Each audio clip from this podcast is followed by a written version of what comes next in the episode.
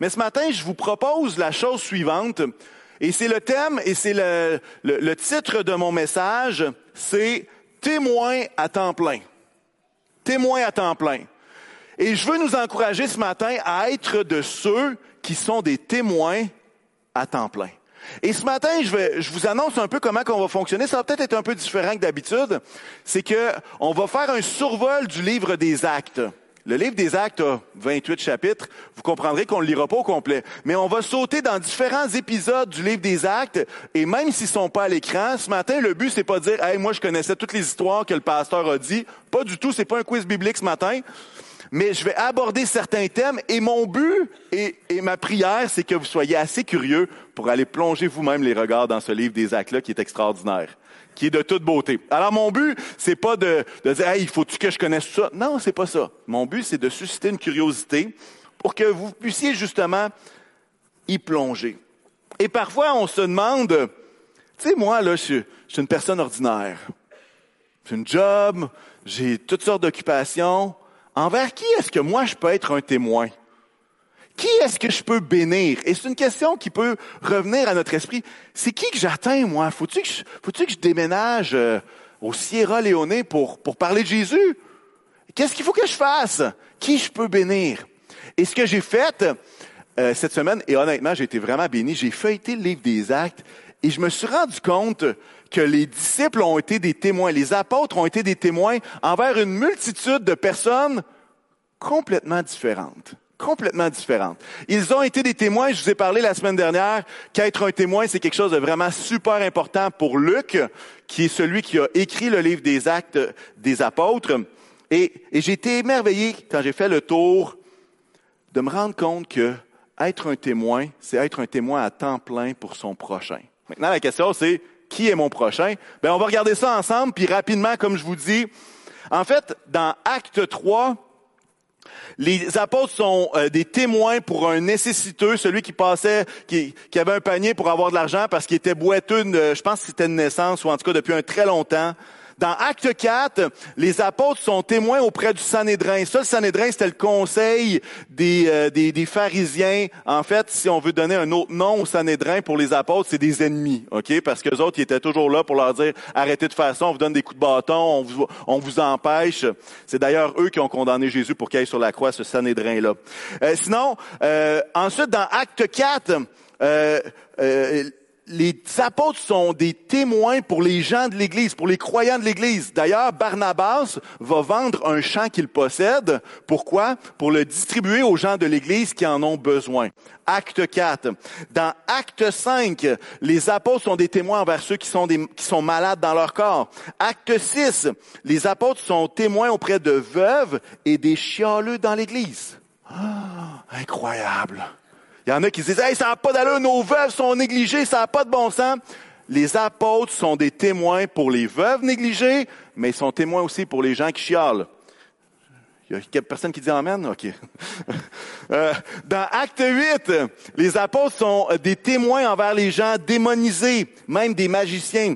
Dans Acte 8, ils sont également des témoins envers un noble, un dignitaire éthiopien qui avait un grand poste dans son pays. Dans Acte 9, euh, ils sont des témoins, Ananias, entre autres, est témoin envers un Saul de Tarse, qui lui était un persécuteur de l'Église. Il envoyait les chrétiens en prison, il les persécutait, mais il a été un témoin pour même un persécuteur de chrétiens.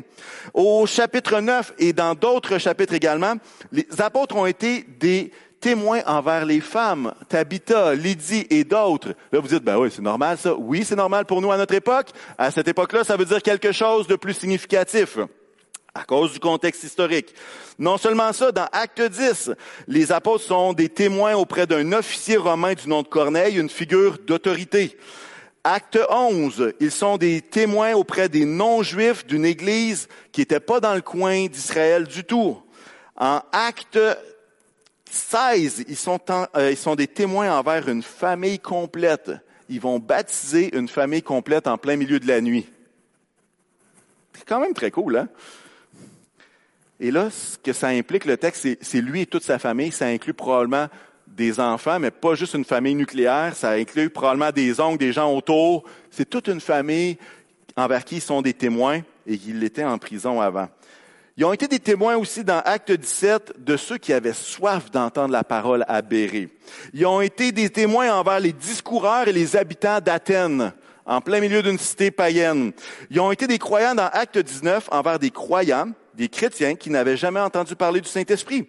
Ils ont été à Acte 19 des témoins envers ceux qui étaient dans l'occultisme. Ils étaient des témoins dans Acte 20 envers des anciens de l'Église. Il y a comme un, dernier moment ensemble des larmes et, et l'apôtre Paul va être un témoin pour ces anciens-là de l'Église d'Éphèse en Acte 21 à 28, c'est quasiment sept chapitres où est-ce que ça décrit le procès de l'apôtre Paul parce qu'il est justement mis en procès pour avoir parlé de Jésus, pour avoir annoncé euh, l'Évangile.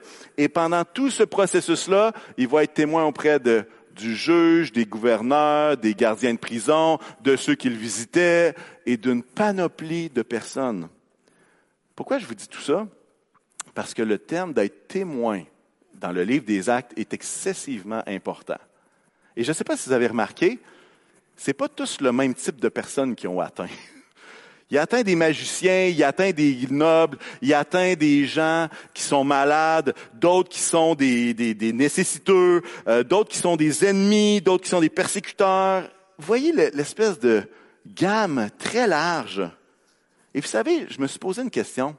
Comment est-ce que les apôtres ont réussi à rejoindre une si grande diversité de personnes.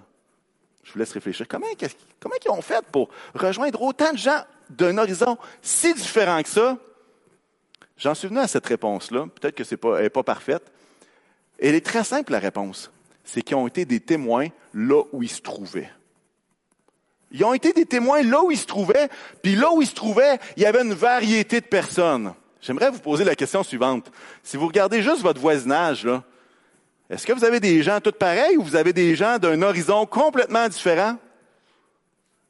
Si vous déménagez quatre fois dans une année, il se pourrait que ce même cercle-là que vous avez, par exemple, à Québec, vous changez de secteur, vous allez à Beauport, ben, il se pourrait que, à Beauport, ça soit un horizon complètement différent de gens. Les disciples, eux, ont voyagé un peu partout. Ils ont été, et c'est là que je veux nous amener, c'est l'idée de là où je suis, je suis un témoin à temps plein. À l'endroit où est-ce que je me trouve, je suis un témoin à temps plein. Il allait dans un lieu, il était des témoins là. Il allait en Samarie, il était un témoin à Samarie. Il allait en Judée, dans d'autres villes, il était un témoin là. Il allait dans les extrémités de la terre, que ce soit à l'est, au nord, au sud, peu importe. Il était des témoins à l'endroit où est-ce qu'ils allaient. Et on a parlé la semaine dernière du passage 1, euh, Acte 1.8. Euh, vous serez mes témoins, vous recevrez une puissance, vous serez mes témoins. Un en Jérusalem, deux en Judée, trois en Samarie et jusqu'aux extrémités de la terre. Vous savez, euh, Jérusalem, c'est assez simple, c'est l'endroit où est-ce qu'il se retrouvait. La Judée, c'est où ça la Judée? Moi, j'ai pas de carte. Mais la Judée, c'est une région qui inclut Jérusalem, mais qui inclut aussi la Galilée. C'est comme un, le cercle est un petit peu plus gros. C'est, collé sur Jérusalem. La Samarie, c'est collé sur la Judée, mais il y a quelque chose de particulier avec la Samarie, c'est que les Juifs et les Samaritains, c'est une rivalité. Il y en a un qui les, les uns les traitent de bâtards et les autres les traitent différemment. Vous comprenez, là, c'est comme une rivalité. C'est comme des gens qui sont proches, mais pas proches. Des gens qui sont proches, mais différents. Vous comprenez ce que je veux dire?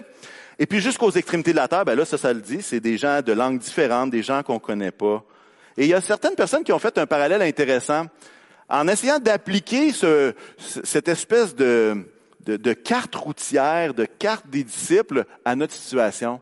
Ils vont dire que Jérusalem, c'est comme l'équivalent de notre quartier, de notre Église. C'est très proche, notre Jérusalem à nous.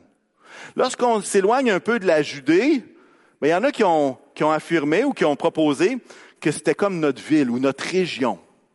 on est appelé à briller dans notre ville et notre région, n'est-ce pas? Ouais. La Samarie, c'est des personnes près de nous, mais différentes. Je vous donne un exemple, ça peut être des personnes du même pays que nous, mais différents. Ah, il y a quelqu'un qui a suggéré une parole. J'espère que le streaming l'a pas entendu.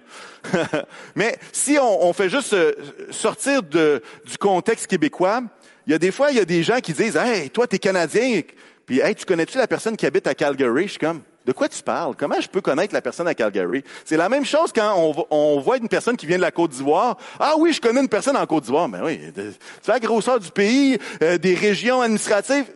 Comprenez que dans ces régions-là, puis là, je pourrais faire ça de plein de pays différents, là, vous comprenez?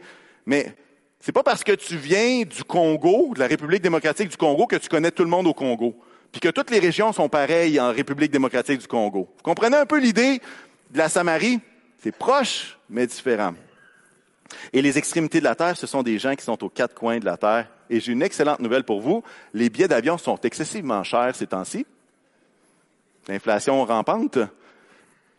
Mais se pourrait-il qu'avec le, phénomène, ben là j'appelle ça phénomène, mais avec la migration internationale, il se pourrait que votre Jérusalem, votre Judée, votre Samarie, vos extrémités de la terre soient dans votre bloc appartement? Tous réunis à la même place. Non, mais c'est extraordinaire, ça. C'est extraordinaire. Il y a de ça une époque où est-ce que la pensée missionnaire, c'est qu'il faut aller le plus loin possible. Maintenant, il faut être un témoin le plus près possible. Parce que cette diversité-là se retrouve à quelques kilomètres carrés autour de nous. Amen. Bon, il y en a qui le voient comme une menace. Moi, je le vois comme une opportunité phénoménale. Phénoménale. D'être des témoins. Là où je suis, je suis témoin. Et Peut-être qu'on a besoin d'aimer notre Jérusalem. Hein, on a besoin d'aimer notre Église. Il y a des fois qu'on a besoin d'aimer notre ville. Amen. On a besoin d'aimer notre ville, on a besoin d'aimer notre région. Il y a des fois qu'on a besoin d'aimer notre pays aussi. Peu importe l'histoire qu'il y a pu y avoir. Je parle aux vieux bloquistes et vieux bloquistes et sur la, souveraineté euh, d'une certaine époque. Peut-être qu'on a besoin d'aimer notre pays aussi. Puis peut-être que justement, dans nos cœurs, on a tellement été renfermés sur nous comme pays, il se pourrait qu'on ait besoin d'amour pour les nations, pour les nations avec un grand N. Et c'est ça cet encouragement-là. Cet encouragement-là n'est pas juste un déplacement à gauche ou à droite. Cet encouragement-là est d'aimer cette Jérusalem, cette Judée, cette Samarie et les extrémités de la terre pour y être des témoins, des témoins à temps plein. Là, peut-être vous dites, là, c'est le fun, là. Mais il me semble que moi, je suis aux études à temps plein. Moi, j'ai un travail à temps plein. Moi, je suis à la retraite à temps plein.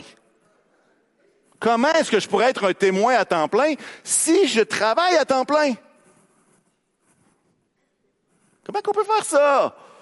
Puis à quelque part, il y a cette, il y a cette idée qu'on ne peut pas être doublement à temps plein. Hein? C'est pas une bonne idée, ça. Deux emplois à temps plein, c'est peut-être pas une bonne idée pour votre santé.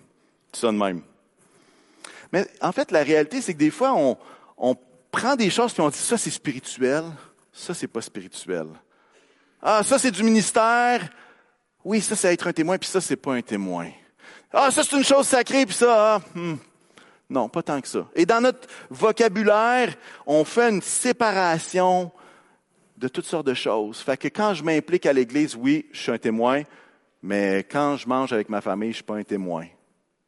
Quand je suis euh, en train de m'impliquer dans un ministère ou que je suis en train de prier pour des gens chez moi, ben ça c'est quelque chose de spirituel. Mais quand je suis sur mon ordi à entrer des données comptables pour la compagnie pour laquelle je travaille, ah ben ça par exemple c'est pas spirituel. Et savez-vous quoi? Il y a quelqu'un dans l'histoire de l'Église qui est à la source même du mouvement évangélique, qui lui s'est battu pour défaire ce fossé entre le spirituel et profane. Et je veux vous parler de Martin Luther un petit peu. Et pour lui, pour le chrétien, Martin Luther va dire que toutes les professions, que ce soit profession dans une ferme ou même pasteur, doivent être vécues comme répondant également à une vocation divine. Si la société les hiérarchise et juge que certaines sont plus nobles, plus élevées ou ont plus de valeur que d'autres, du point de vue de la foi, elles ont toutes la même dignité. Aucune n'est sacrée en elle-même. Toutefois, l'esprit dans lequel on l'exerce peut les rendre saintes. Amen. Et il n'y a pas beaucoup de conviction, hein? Vous savez pas trop ce que je m'enligne avec ça. Oui, oui, je viens de dire que toute activité, tous ont une vocation qui vient de Dieu, qui est d'autant aussi importante que le rôle de pasteur dans lequel je suis. Oui, oui, je le dis, puis je le crois. Parce que, vous savez quoi, la fonction est différente, mais l'importance est la même dans le corps de Christ. Et j'aimerais vous dire la chose suivante. Quand tu es à ton travail, savez-vous quoi? Moi, je ne peux pas être une lumière dans votre travail parce que la seule personne qui peut être une lumière dans votre travail, c'est vous. Comprenez? Ça, c'est le corps de Christ. Le corps de Christ, c'est pas juste ici. Le corps de Christ, c'est à l'extérieur, dans son mouvement, dans son, dans son, son rôle d'être témoin. Mais des fois, on spiritualise des choses, puis on banalise d'autres choses. On banalise d'autres choses. Et euh, je vais même faire une autre citation.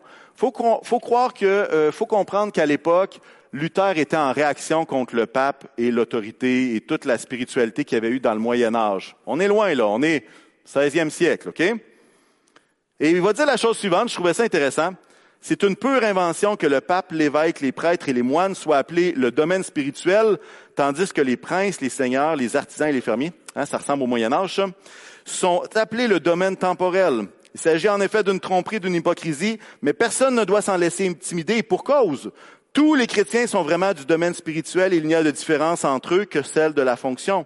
Paul dit dans 1 Corinthiens 12 que nous formons tous un seul corps, mais que chaque membre a son propre travail par lequel il sert les autres. C'est parce que nous avons tous un seul baptême, un seul évangile, une seule foi que nous sommes tous chrétiens de la même manière, car le baptême, l'évangile et la foi seuls nous rendent spirituels et font de nous un peuple chrétien.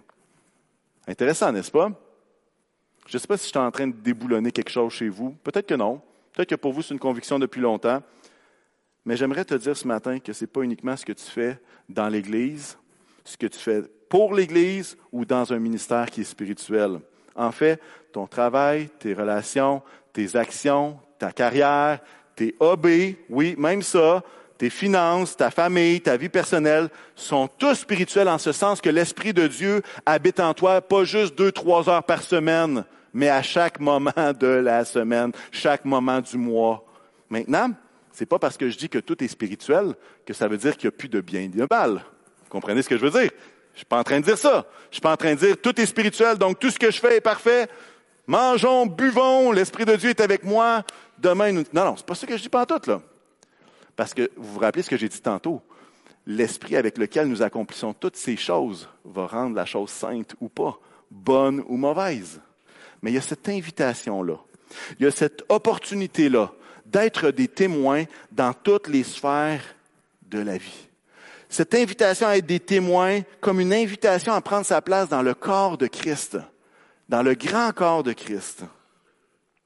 Et il y a une invitation certainement à être des témoins en dehors de l'Église, mais à l'intérieur de nos vies. Hmm. On est appelé à être des témoins à l'extérieur de, l'Église, mais à l'intérieur de nos vies, à l'intérieur de nos circonstances. Intéressant. Pourquoi je dis ça? Ben, j'ai feuilleté le livre des actes, je vous l'ai dit, hein, il n'y a pas de surprise.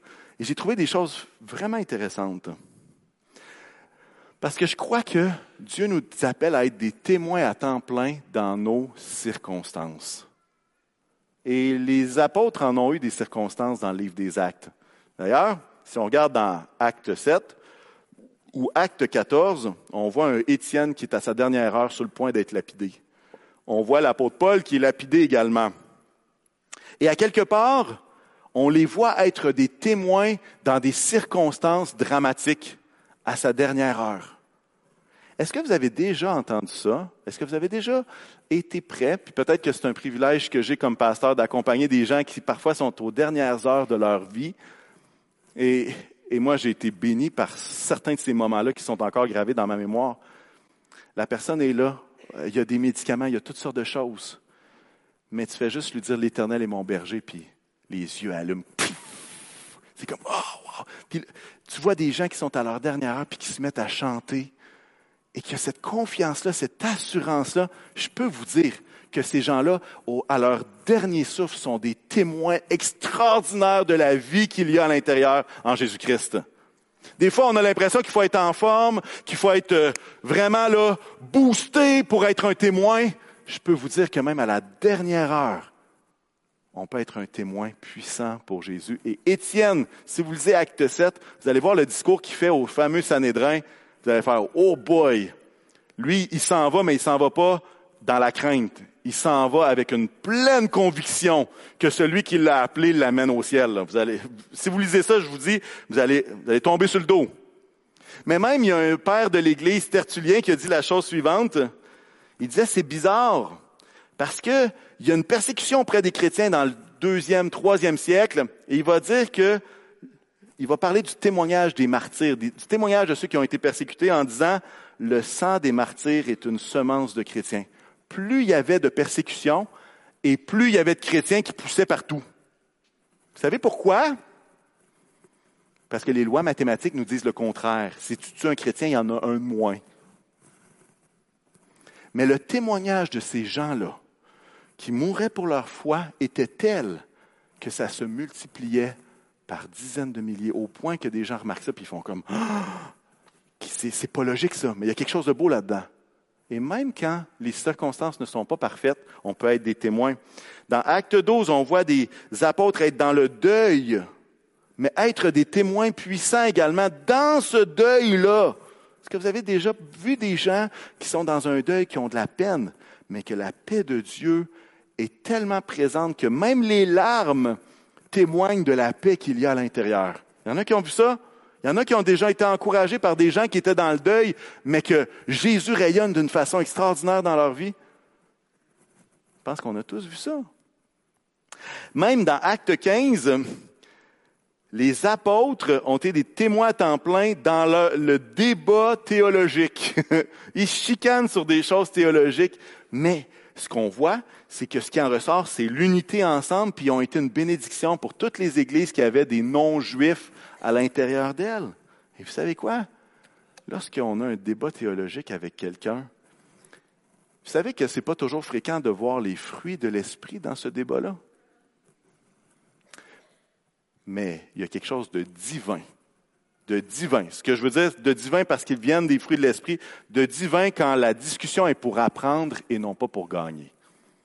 Hmm. On peut être des témoins même dans un débat théologique. Dans Acte 16, Paul et Barnabas ont un vif conflit. Ces deux partenaires de mission, et tout d'un coup, ils ne sont pas d'accord sur qui on amène puis qui on n'amène pas. Et ils ont décidé d'être des témoins. Et savez-vous ce que ça a résulté? Il n'y a aucune chicane avec l'Église de Jérusalem. Ils ont un conflit, ils ne s'entendent pas sur quelque chose. Ben, plutôt qu'avoir une équipe de deux, maintenant on a deux équipes de deux. Ils sont rendus quatre. Parce que Paul va partir avec Silas, puis Barnabas va partir avec Jean-Marc. Et même dans un conflit, est-ce que vous avez déjà vu des conflits qui se règlent, puis tu dis, waouh, c'est l'œuvre de Dieu, ça? Mais savez-vous quoi? D'un conflit, on est appelé à briller. Et quand vous êtes au travail, puis qu'il y a un conflit, puis plutôt qu'être de ceux qui mettent de l'huile sur le feu pour que ça pète de partout, parce que vous aimez ça voir le trouble après, si vous êtes de ceux qui sont des artisans de paix, vous savez qu'est-ce que vous êtes? Vous êtes un témoin de Jésus-Christ en action.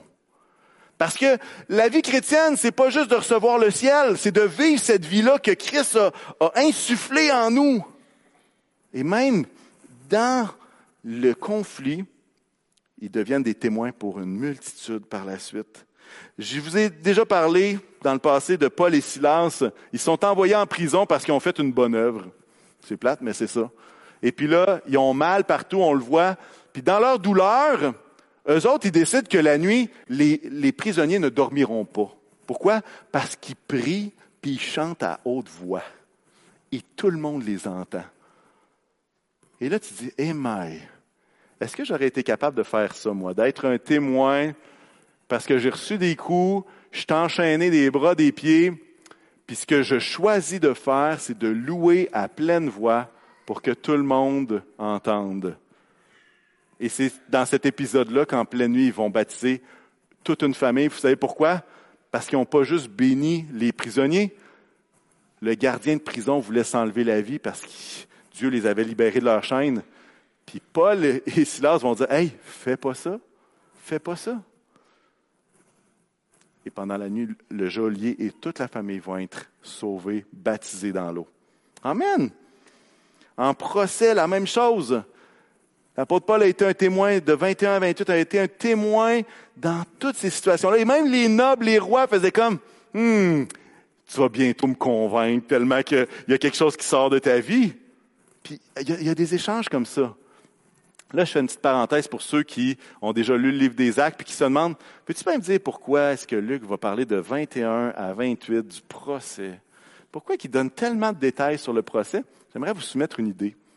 Si l'idée que d'être un témoin est excessivement importante pour Luc, quoi de mieux, et on a vu la semaine dernière qu'être un témoin, c'est une question légale d'avoir vu des choses, est-ce que vous ne pensez pas que Luc est intentionnel en mettant un homme qui est un témoin non oculaire, c'est-à-dire qui n'a pas vécu avec Jésus, mais qui a été un témoin jusqu'en cours devant la plus grande cité de l'époque, qui était comme le, centre du monde, Rome, et il le met là, pourquoi? Parce que c'est une invitation.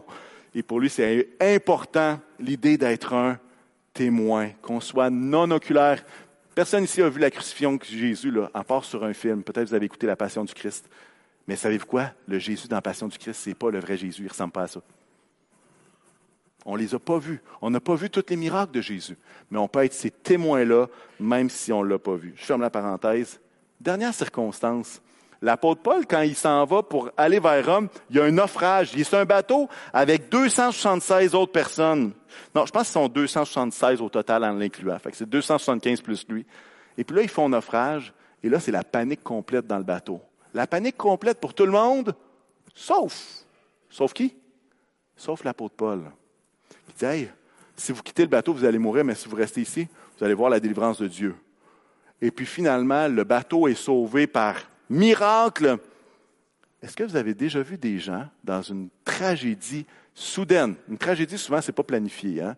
Une tragédie soudaine. Quelque chose qui arrive de nulle part, mais que ces gens-là brillent par la paix qu'il y a et la confiance en Dieu qui repose dans leur cœur. Vous avez déjà vu ça? Oui?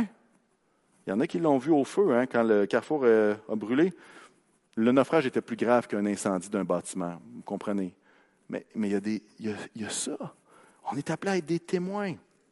J'aimerais ajouter à cela, à cette liste-là, d'autres choses, comme par exemple être un témoin à temps plein quand tu es malade. Ton attitude parle tellement.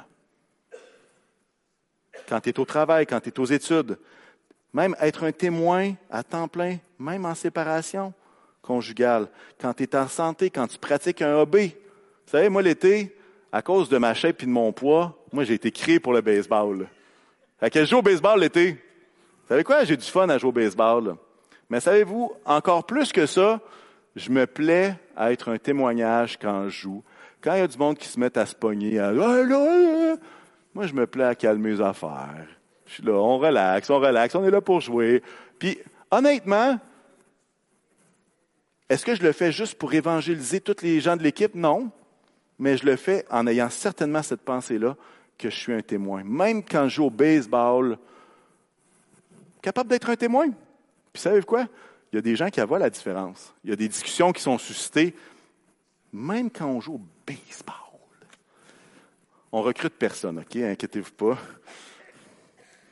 Je vous suggère de ne pas, être, euh, pas au troisième but quand j'en frappe une d'aplomb. Euh, elle arrive vite. Justement, dans nos circonstances, on est appelé à être des témoins. Et le livre des Actes est, est plein d'aventures, pas toujours heureuses, des fois heureuses aussi. Des fois, il y a des situations où est-ce que la personne est guérie, que c'est l'euphorie, et il demeure des témoins même dans les belles périodes. Mais même dans les périodes où est-ce qu'on a l'impression d'être invalide. Je ne sais pas si vous avez déjà... Euh, euh, puis là, invalide, c'est un gros terme, là. Mais tu sais, dans des périodes où est-ce que tu as l'impression que tu n'es pas digne de rien faire, que tu n'es pas capable, tu es tellement fatigué, tu ne peux pas rien faire. Tu sais, des périodes où ce que tu sens inutile peut-être. J'aimerais te dire qu'il n'y a jamais de période inutile dans les mains du Seigneur. Jamais. C'est-à-dire que ton témoignage, ce que tu vas avoir comme attitude, est vraiment ce qui va sanctifier cette circonstance-là. Je ne sais pas si vous êtes avec moi ce matin. C'est pour ça qu'on peut être des témoins à temps plein. C'est pour ça que même si on est malade, même si on n'a pas l'énergie qu'on avait il y a de ce 45 ans, on est capable d'œuvrer pour Jésus. Comme ces disciples-là qui ont été des témoins là où ils étaient. J'ai vu des gens qui étaient à l'hôpital qui ont été des témoignages extraordinaires pour les gens les infirmières, les gens, le personnel médical. Là où tu es, tu es un témoin temps plein. temps plein. Pas temps partiel, temps plein. J'espère que je me, je me fais comprendre, j'espère que vous me suivez ce matin. Et j'aimerais même peut-être vous dire que votre vie et la mienne n'est pas aussi linéaire que je le souhaiterais. Qu'est-ce que je veux dire par là? Nous, on aimerait ça que, bon, je fais cette étape-là, après ça, je fais ça. Après ça, je fais ça quelques temps, après ça, je fais d'autres choses. Puis là, après ça, je fais ça, puis, tu sais, on, aimerait que notre vie ressemble à une droite constante. Alors que souvent, notre vie ressemble quoi? À la bourse. Ça va dans toutes les directions, on ne sait jamais où ce que ça s'en va. J'espère que vos compagnies, vos investissements ont une tendance à la hausse plutôt qu'à la baisse, quand même. Mais c'est pas linéaire. Puis à quelque part, nos circonstances, qu'on soit chrétien ou pas, on contrôle pas tout ce qui se passe dans notre vie. Vous êtes avec moi? Est-ce que vous contrôlez tout ce qui se passe, vous autres? Non. Il y a des circonstances. Est-ce que vous les avez choisies? Non. Vous tombez malade? Qu'est-ce qu'on dit tout le temps quand on tombe malade? Ah, c'était vraiment pas le bon moment d'être malade. Of course, c'est jamais le bon moment d'être malade. C'est toujours comme ça. On choisit pas les circonstances, on choisit pas d'être dans le deuil, on choisit pas de vivre toutes sortes de choses à gauche, à droite. Puis vous savez quoi? Le livre des Actes, c'est exactement la même chose. Pourquoi est-ce que les disciples ont été capables d'aller non seulement à Jérusalem, mais en Judée, en Samarie, puis jusqu'aux extrémités de la terre? Des fois, on se dit, ah, les disciples, ils étaient wise, eux autres, qui ont compris la carte. Ils ont dit, hey, on commence par Jérusalem. Après trois ans, on va s'en aller dans la Judée. Après ça, on va se faire un petit caucus là, on va faire grandir les croyants. Puis après ça, on va déborder jusqu'en Samarie. Puis là, il va y avoir tellement de croyants qu'on va partir jusqu'aux extrémités de la terre. Mission accomplie. Savez ce qui s'est passé? Acte 1 à 7, c'est le ministère des apôtres à Jérusalem. Acte 8.1, on l'a à l'écran. Saul, ça c'est l'ancien, l'apôtre Paul. Saul approuvait l'exécution d'Étienne. Ce jour-là, il y a eu une grande persécution qui éclate contre l'église de Jérusalem et tous, à l'exception des apôtres, se dispersèrent dans les diverses régions de Judée et de Samarie. Ah ben, c'était pas leur choix.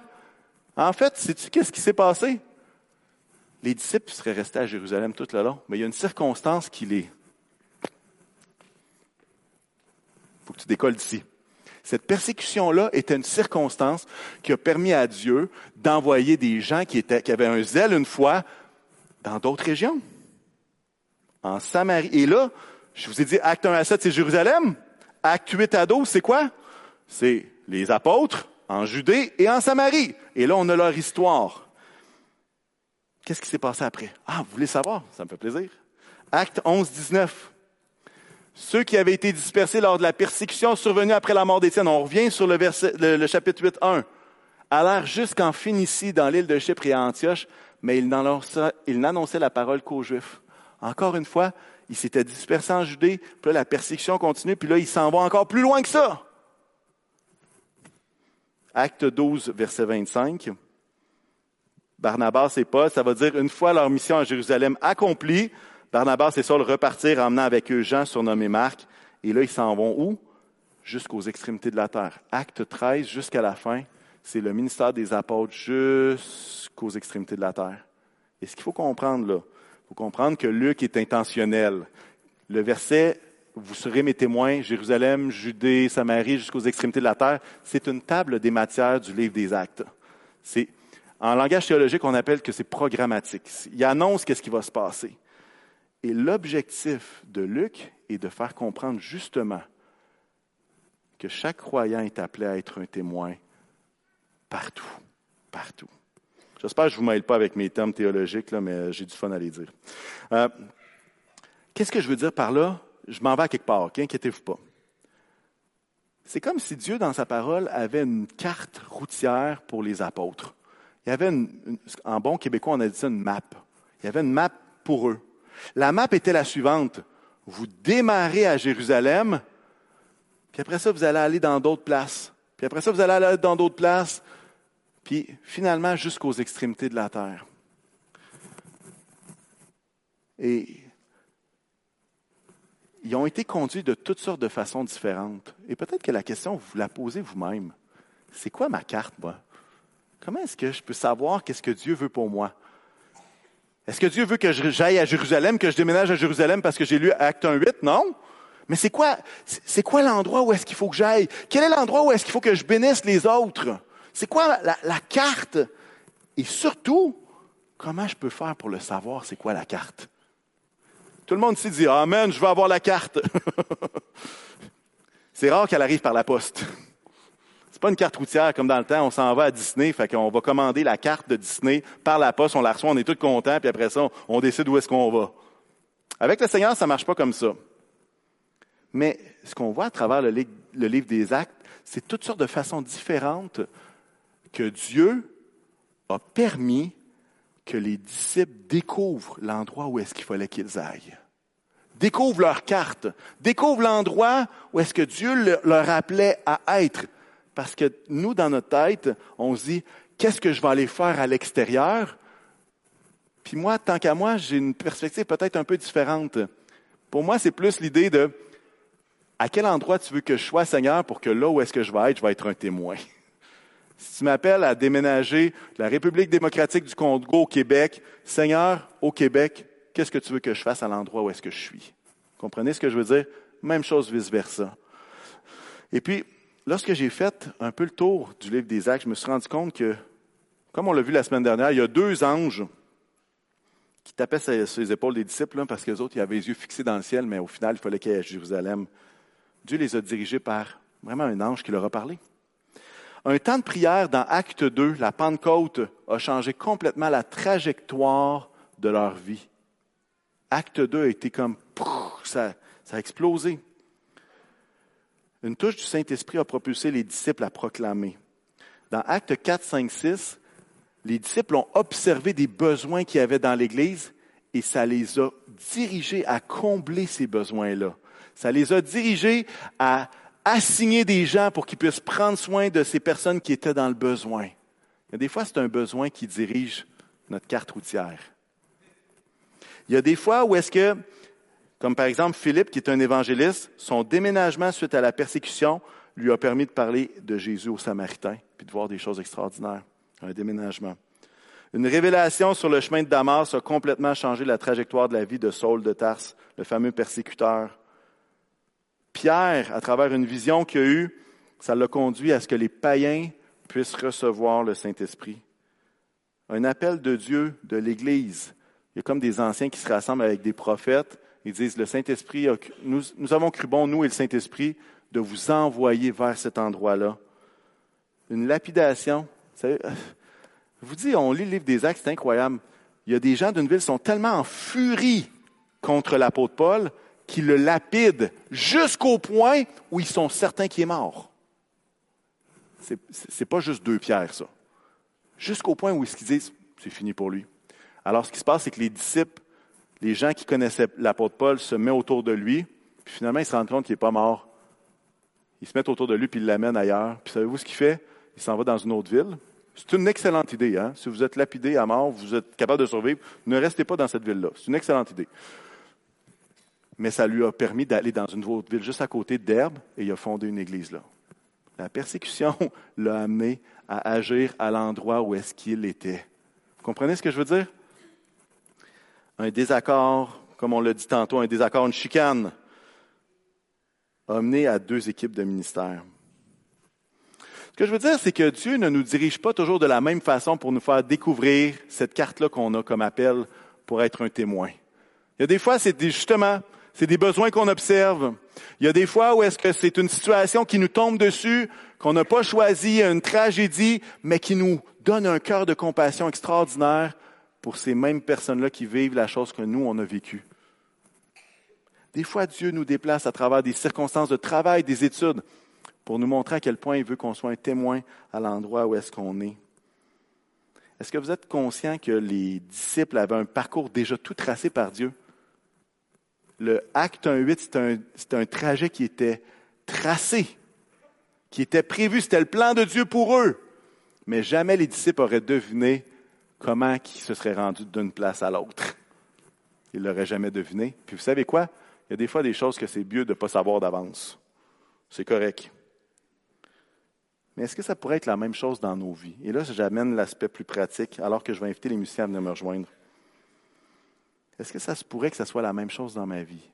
C'est-à-dire que moi, humainement, j'aimerais ça que toutes les choses soient structurées A, B, C, D, avec une belle transition entre les deux, avec des beaux petits signes à gauche, à droite.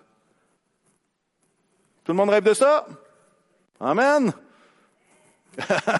je vous le souhaite. Je vous le souhaite, mais en même temps, je vous le souhaite pas. Pourquoi je vous le souhaite pas?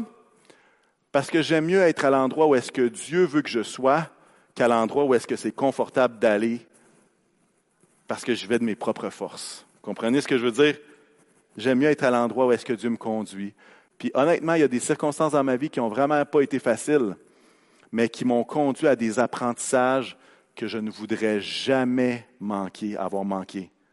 Il y a des choses que lorsqu'on les réinterprète par la suite, on se rend compte que, oh, ah, c'est Dieu qui est en train de me former ici. C'est Dieu qui est en train de le faire. Et j'aimerais vous dire que chacun d'entre vous, chacun d'entre vous, chacun d'entre vous, vous avez ce plan-là que Dieu a placé dans votre vie. Et vous savez quoi? Les circonstances que chacun en a, elles ne sont pas les mêmes. Nos souffrances ne sont pas les mêmes. Nos expériences de vie ne sont pas les mêmes. Nos expériences spirituelles ne sont pas les mêmes. Mais chacun de nous, on a cette carte routière, un peu comme les disciples l'avaient. Il y avait la carte, mais ils ne savaient pas comment tout ça allait finir par arriver.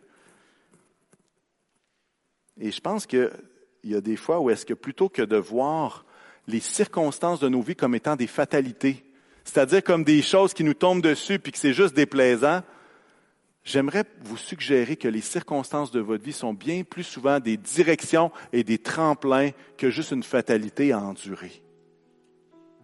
Et les circonstances qui ont été peut-être troublantes dans votre vie, moi je crois que Dieu est en train de vous apprendre des choses pour être un témoin. Il y a des fois dans le temps, on entendait Ah, si tu vis cette difficulté-là, c'est parce que tu vas témoigner devant toute l'Église. Vous avez déjà entendu ça? Puis là, le seul but des difficultés était de témoigner devant une Église. J'ai rien contre témoigner devant une Église. Mais savez-vous quoi? Mon cœur est beaucoup plus porté sur Oui, tu veux un moment de souffrance? Ben, sache que dans ta vie, là où tu vas être, tu vas rencontrer d'autres gens qui vont souffrir comme toi. Puis à ce moment-là, tu vas être capable d'être une lumière parce que Christ va t'avoir libéré de ça. Parce que Christ va t'avoir relevé de ça. Le but ultime, c'est pas de faire un témoignage devant l'Église, quoique c'est une très bonne chose. Mais le but ultime, c'est d'être des témoins là où on est. Et savez-vous quoi? Moi, j'ai appris avec le temps que les souffrances que j'ai vécues, Dieu m'amène des gens autour de moi qui ont vécu les mêmes. Puis on ne le demande pas. Mais c'est comme si, ah, il y a des gens qui, ah oui, hey. puis là, ils viennent proches, puis là, on parle de leur histoire. Ah, j'ai vécu telle, telle, telle affaire je veux juste t'encourager. J'ai la foi de prier avec toi parce que ce que Dieu a fait dans ma vie peut le faire pour toi. Et c'est arrivé à tellement de reprises. Et j'aimerais nous encourager à réinterpréter peut-être les événements de nos vies, à réinterpréter les choses qui nous sont tombées dessus, pour dire, est-ce que ça se pourrait que ce soit une piste que Dieu veut utiliser pour savoir à quel endroit je dois briller plus spécifiquement. Alors ma question pour vous, j'en ai quelques-unes. Quels sont les moments spirituels marquants que vous avez vécus dans votre vie? Tu fais, hmm, quel moment? Qui as-tu côtoyé dans ta vie? Hein, on vient de milieux complètement différents. Il y a des gens, là, ils ont côtoyé, à cause de leur milieu familial, des milieux rough, là, tu sais, qu'il n'y a pas de cadeau, là, tu. Même à la des, des, entourages de gangs de rue, de toutes sortes de choses. Puis vous savez quoi? Qui t'a côtoyé te permet d'être sensible pour ces gens-là parce que tu comprends. Tu comprends? Qui est-ce que tu as côtoyé? Quelles sont tes souffrances? C'est quoi les souffrances qui, ont été là dans ta vie? C'est quoi les besoins que tu vois? Mais je vais le dire différemment. C'est quoi tes souffrances quand tu regardes le monde autour de toi? Vous savez, il y a des gens, là, il y a une situation qui arrive, là, puis c'est comme si tu pesais, tu sais, les gros boutons, là, infectés, là, tu pèses dessus, puis tu fais, ah, ça me fait mal! Aïe aïe! Il y a des gens ici, là, vous voyez une souffrance, vous voyez une situation particulière, puis quand vous pesez sur ce bouton-là, ça vous fait mal en dedans. Vous dites, ah, je suis tanné, là, ça me fait mal. Non, non, non. Si vous avez mal à ce point-là, c'est parce que Dieu veut vous utiliser parce que vous avez cette compassion-là nécessaire pour être une lumière dans cette situation-là. C'est pour vous la précarité alimentaire, vous n'êtes pas même si vous la voyez 25 fois, vous n'êtes pas capable. Ben, c'est probablement une direction de Dieu d'être une source de bénédiction pour ces gens-là. Si vous voyez des familles brisées, puis ça vous fend le cœur, c'est pourrait que Dieu vous appelle à être des artisans de paix, de soutien pour ces personnes-là qui vivent toutes sortes de choses difficiles. C'est quoi tes souffrances? C'est quoi les opportunités qui se sont présentées devant toi? C'est quoi les apprentissages que tu as faits? Je vous donne un exemple très facile. En fait, j'ai jamais voulu être pasteur. Hein? Je ne sais pas si vous vous en rendez compte. Je l'ai déjà dit, je l'assume pleinement. C'était pas mon plan de match en vie. Mais j'ai fait un bac en administration en me disant, hey, ça, ça va être super, je vais partir une business, ça va être le fun, va être fun. C'est ça mon plan. Mais vous savez quoi? Là, je suis pasteur d'une église, puis mes cours d'administration, je peux vous dire, ils sont pratiques. Est-ce que j'ai choisi ça en vue de? Non. Mais est-ce que les apprentissages que Dieu a mis, même à mon insu, même si je le voulais pas, je vais vous donner une autre belle histoire, OK? Euh, honnêtement, vous m'avez déjà vu jouer de la guitare. Ces dernières années, j'en ai joué moins, mais j'en ai joué pas mal, même à la jeunesse aussi. Puis, euh, vous savez quoi, je suis pas un musicien dans l'âme tout. La seule raison que j'ai joué de la guitare, vous savez, c'est quoi?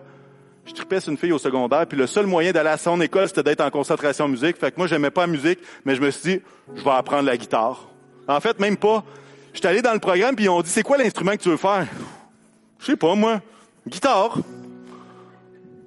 C'est comme ça que j'ai appris la guitare. J'ai fait quatre ans de concentration en musique. J'ai jamais sorti avec la fille. jamais. Puis au final, j'ai joué de la guitare, puis ça a été une bénédiction pour la jeunesse, pour l'Église, pour, pour ma vie spirituelle. Incroyable! Un apprentissage. Ça n'avait pas rapport. Mais Dieu connaissait le chemin. Dieu connaissait la suite il y a des fois des choses qu'il faut justement réinterpréter. Quand je, réinterprète cette histoire-là, je suis pas genre, ah, j'ai perdu quatre ans d'une concentration musique pour euh, une fille qui, euh, ça marche pas. Moi, je réinterprète cette histoire-là complètement différemment. Je suis là, wow, Seigneur, tu m'as permis d'aller là, de découvrir un don que j'aurais jamais découvert autrement par intérêt pour te servir. Wow. Puis en plus, j'ai l'épouse la plus extraordinaire du monde, fait que je, je suis vraiment pas à plaindre. Mais vous comprenez qu'il y a des fois, il y a des circonstances comme ça dans ma vie où est-ce qu'on a besoin de réinterpréter les choses. Parce que cette carte-là que Dieu place devant nous, ben, elle n'est pas linéaire, c'est pas nous autres qui choisissons. Mais Dieu place des apprentissages. Qu'est-ce que je veux dire avec tout ça? Jésus a pris trois ans pour façonner le cœur de ses disciples afin qu'ils puissent continuer la mission que lui-même avait commencée sur terre. Trois ans de façonner le cœur. Il y a des fois où est-ce que Dieu utilise des circonstances qui ne sont pas faciles. Mais il façonne notre cœur. Il façonne notre cœur parce que vous savez quoi? Peut-être vous dites, moi, je peux pas être un témoin. Je suis trop imparfait, je suis trop imparfaite. J'ai fait des niaiseries, je me suis éloigné de Dieu tellement. Ah, j'ai pas la vie de discipline, de prière. Je suis pas ci, je suis pas ça. Je suis pas l'apôtre Paul, je suis pas Pierre, je suis pas Jean. Savez-vous quoi, moi non plus? Mais Dieu prend nos circonstances, tes souffrances, tes, apprentissages, tes opportunités, puis il dit, avec ce que tu as, brille. Avec ce que tu sois mon témoin. Puis vous savez, la chose extraordinaire que Pasteur Francis a chanté ce matin, c'est que sa grâce nous suffit. C'est pas la puissance de mes apprentissages, c'est pas la puissance de tout ça. C'est Christ qui fait l'œuvre. Fait que moi, ma job, c'est d'être une lumière, mais c'est Christ qui convainc les cœurs. C'est Christ qui touche. C'est le Saint-Esprit qui convainc de péché, de justice et de jugement, c'est pas moi. Alors moi, ma job, c'est d'être un témoin, de briller. Puis vous savez quoi? Dans le livre des Actes, ça va dire que le Saint-Esprit confirmait le message des apôtres par des miracles, par des signes et des prodiges. Qu'est-ce que ça veut dire ça? C'est pas les disciples qui les faisaient, c'était Dieu. Et quand on est des témoins là où nous sommes, c'est Dieu qui fait le reste. On a besoin d'être des témoins. On a besoin d'être là. Et moi, ma prière ce matin, et là où est-ce que je m'en vais, c'est que je crois que Jésus peut te donner de briller comme jamais. Je crois que Dieu peut te révéler une partie de son plan pour toi. Je crois que le Saint-Esprit peut t'éclairer sur ton prochain pas, à qui tu dois, vers qui tu dois briller. Et c'est ce que j'aimerais qu'on prie ce matin. Est-ce qu'on peut se lever ensemble? On va faire un chant bientôt. J'ai déjà été euh, assez bavard comme ça.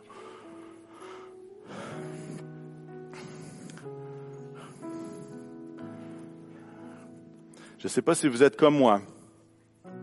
Y en a-tu ici, en levant la main là, y en a-tu ici qui aimeraient savoir pour qui briller, envers qui ils devraient briller pour cette prochaine saison de leur vie? Y en a-tu qui sont, qui, qui prient ça pour le Seigneur, qui veulent prier ça en disant, Seigneur, je veux que tu me diriges pour être un témoin.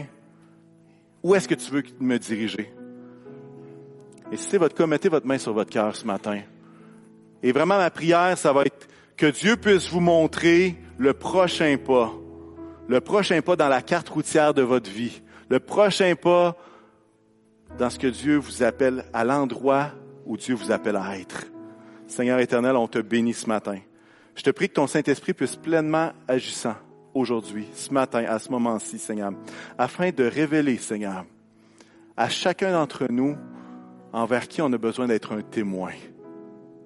Et je prie, Seigneur, qu'il puisse y avoir des hommes et des femmes qui deviennent des témoins dans leur propre famille immédiate. Je prie, Seigneur, pour des hommes et des femmes qui vont être des témoins dans leur travail, qui vont être témoins dans leur bloc appartement, dans leur quartier, dans leur ville, à l'endroit où est-ce qu'ils sont, Seigneur. Mais puisses-tu leur donner le courage, Seigneur, le courage du Saint-Esprit d'aller, d'aller et de briller. Parce que, Seigneur, nous voulons être des témoins de ce que tu as fait dans nos vies, de la vérité qui, a fait toute la différence dans nos vies. Alors Jésus, je te prie pour un, un esprit de révélation, Seigneur, qui révèle à chacun le prochain pas dans leur vie. Et merci, Seigneur, parce que c'est toi qui diriges nos vies. C'est toi qui diriges nos circonstances, même les plus troublantes. Seigneur, au déluge, tu étais sur ton trône. Et dans mes tragédies, tu étais là. Et Seigneur, donne le pouvoir, donne la, la, réflexion à chacun de pouvoir réinterpréter ces choses à la lumière de ta présence dans ces moments difficiles, Seigneur. Que nos souffrances soient bénédictions pour les autres. Que, Seigneur, ceux qui ont été encouragés dans leur désespoir puissent encourager les autres, Seigneur. Nous te prions, Seigneur, que tu puisses nous guider en toutes choses. Et merci, Seigneur, parce que tu nous donnes à chacun un plan, tu as un plan pour chacune de nos vies et permets-nous d'y entrer pleinement, Seigneur. Au nom de Jésus. Amen. Amen. Amen.